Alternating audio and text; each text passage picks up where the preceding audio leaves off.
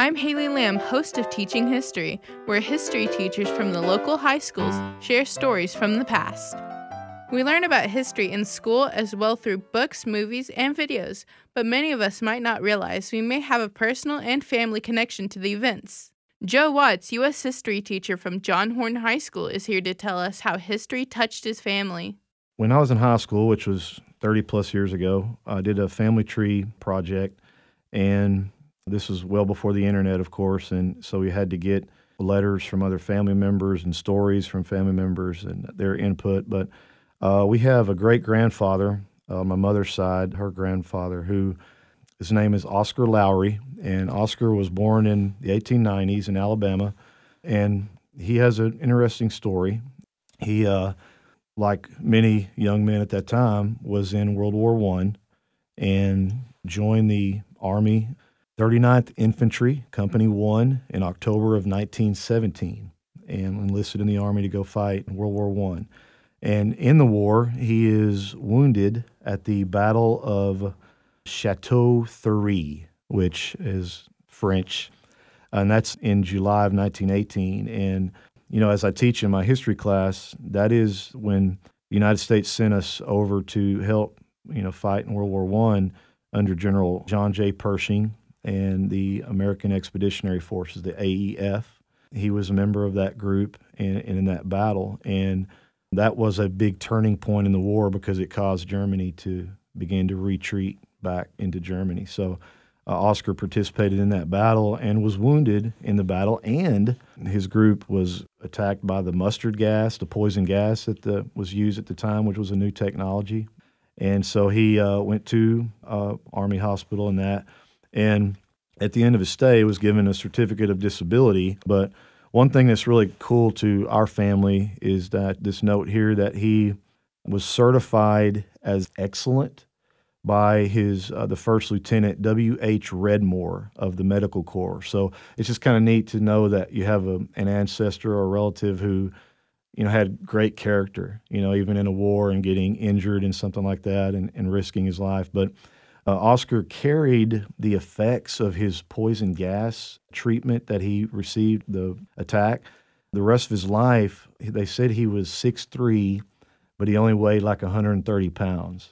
So he, you know, was real skinny, just couldn't put on the weight that he needed because of that effect. So that was tough on him. But he did return to America in uh, November of 1919, and he married my great grandmother, and they had my grandmother, in 1926. He and his family were on their farm in Oklahoma, and they were celebrating the 4th of July, 1929. And this is during the Prohibition, uh, no alcohol, right? And so they're on their farm, they're celebrating. They came home from church, and some corrupt federal agents showed up at their farm looking for moonshine or whatever in a so called raid, uh, which they had been conducting these illegally. And it was led by a man named W.W. Snake Thomason, a prohibition agent, and three unofficial aides that he had with him. And they show up at the farm, and Oscar and his brother in law are there with their family, with my grandmother. And the agents, I don't know if they were drunk or what, but they shot and killed Oscar and his brother in law, James Harris, in cold blood. The men had their hands raised up, you know, like we don't have any alcohol, we didn't do anything, whatever. And so they shot him and killed him. And evidence will later show that they didn't have any liquor. And so there's a big investigation. These men are put on trial. The man who shot my great grandfather, Jeff Harris, was sentenced to 50 years in prison, where he dies in prison.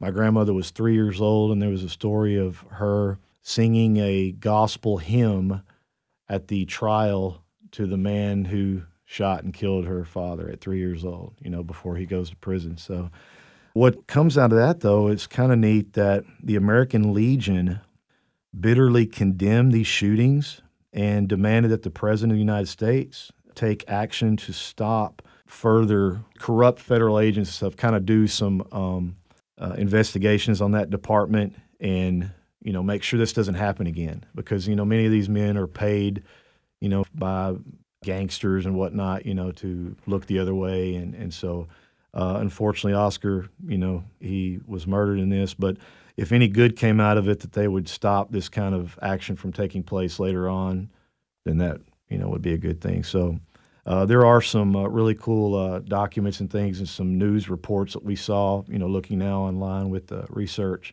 And, you know, we want to further that and kind of do some more of it. But I just thought that was a neat story as far as things that I could, that I share in class with my kids because it relates to what we teach, you know, in U.S. history. Thanks for joining us on Teaching History. Tune in next week to hear an exciting and possibly new story. If you want to make sure you don't miss out on the newest episode, subscribe to my podcast on Apple Podcasts, Spotify, or podcast.com.